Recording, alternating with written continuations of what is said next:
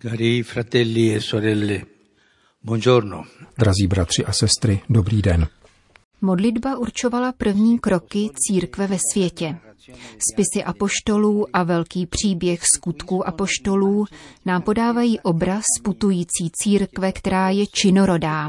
Avšak základ a podnět své misijní činnosti nachází v modlitebních schromážděních. Prvotní jeruzalémská církev je opěrným bodem veškeré křesťanské zkušenosti. Lukáš v knize Skutků apoštolů píše – setrvávali v apoštolském učení, v bratrském společenství, v lámání chleba a v modlitbách. Společenství se trvávalo v modlitbách. Tady nacházíme čtyři podstatné charakteristiky života církve.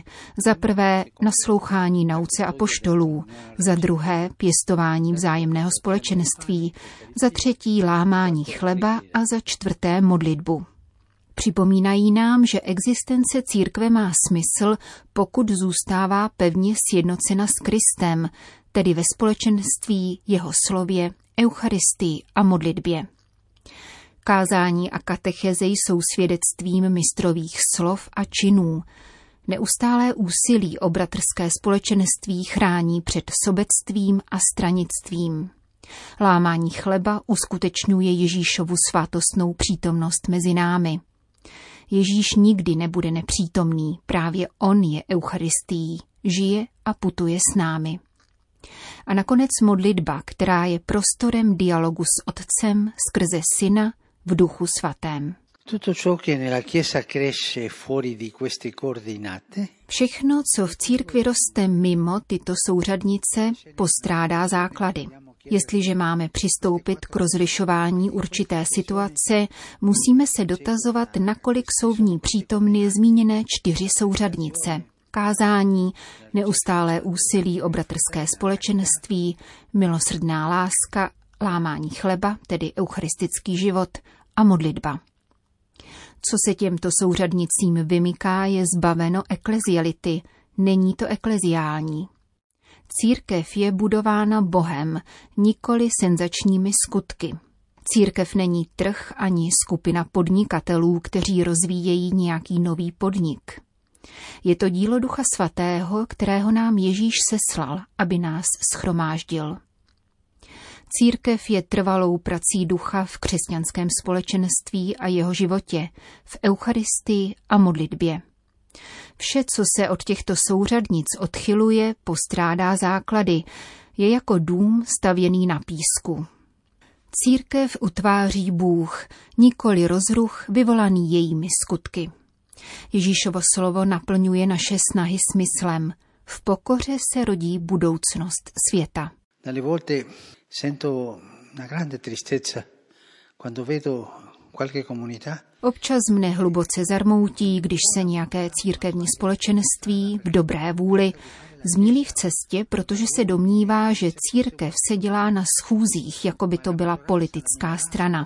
Většina, menšina, názory jedněch a druhých. Je to jako synoda, to je synodální cesta, kterou musíme vykonat. Ptám se, kde je tam duch svatý, kde je modlitba, kde je láska ve společenství. Bez této čtveřice souřadnic se z církve stane lidská společnost, politická strana, menšinová či většinová. A změny probíhají jako v nějaké firmě, podle většiny či menšiny. Duch svatý tam ovšem není. Přítomnost Ducha svatého totiž zajišťují jmenované čtyři souřadnice. Život ve společenství, modlitba, eucharistie, Kázání o tom, jak tyto čtvery souřadnice rozvíjejí život. Pokud toto chybí, chybí duch. A jestliže schází duch, bude z nás pěkné, humanitární a dobročinné združení, což je výborné.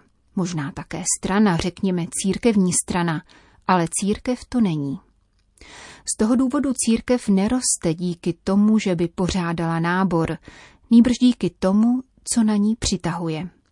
Kdo pohybuje touto přitažlivostí? Duch svatý. Nezapomínejme nikdy na tato slova Benedikta XVI. Církev neroste přetahováním, nýbrž tím, co je na ní přitažlivé. Pokud chybí duch, který přitahuje k Ježíši, tam není církev, ale klub přátel s dobrými úmysly. To je dobré, ale církev ani synodalita to nejsou. Četbou skutku apoštolů tedy objevujeme, že hnací silou evangelizace jsou modlitební schromáždění. Kdo se jich účastní, živě vnímá Ježíšovu přítomnost a dotýká se její duch. Členové prvotního společenství, což platí vždy a také dnes pro nás, vnímají, že událost setkání s Ježíšem neskončila na nebe vstoupením, níbrž pokračuje v jejich životě. Vyprávěním o tom, co řekl a učinil pán, tedy nasloucháním slovu a modlitbou vstupující do společenství s ním, všechno ožívá. Modlitba vlévá světlo a žár, dar ducha v nich probouzí horlivost. A questo proposito, il catechismo ha un'espressione molto densa. Katechismus v této souvislosti užívá velmi hutné vyjádření. Duch svatý připomíná modlící se církvi Krista, uvádí ji do celé pravdy a vzbuzuje nové formulace, které budou vyjadřovat nezbadatelné tajemství Krista, jež působí v životě, ve svátostech a v poslání jeho církve. Toto je dílem ducha v církvi, připomínat Ježíše. Prohlásil to sám Ježíš. Bude vás učit a bude vám připomínat. Posláním ducha je připomínat Ježíše nikoli však jako při mnemotechnickém cvičení. Křesťané uskutečňující misijní poslání připomínají Ježíše, kterého znovu zpřítomňují. Od něho, od jeho ducha dostávají podnět, aby šli, kázali a sloužili. Modlitbou se křesťan hrouží do tajemství Boha, onoho Boha, který má každého člověka rád a přeje si, aby evangelium bylo hlásáno všem. Bůh je Bohem pro všechny a každá dělící zeď byla v Ježíši definitivně zbořena, jak říká svatý Pavel. Kristus zjednal pokoj a obě dvě části spojil v jedno. Ježíš zjednal jednotu. Život prvotní církve je tvořen kadencemi ustavičně se střídajících bohoslužeb, schromáždění a jak individuálních, tak kolektivních modliteb. A Duch Svatý uděluje sílu kazatelům, kteří se vydávají na cesty a z lásky k Ježíši brázdí moře, čelí nebezpečím a podrobují se pokořením. Bůh dává i žádá lásku, a to je mystický kořen veškerého života věřících. První křesťané, ale také my, kteří přicházíme několik století po nich, prožíváme v modlitbě tutéž zkušenost. Duch oživuje všechno. A každý křesťan, který nemá strach věnovat čas modlitbě, si může přisvojit slova apoštola Pavla – tento život v těle žijí ve víře v Božího Syna, protože On mě miloval a za mě se obětoval.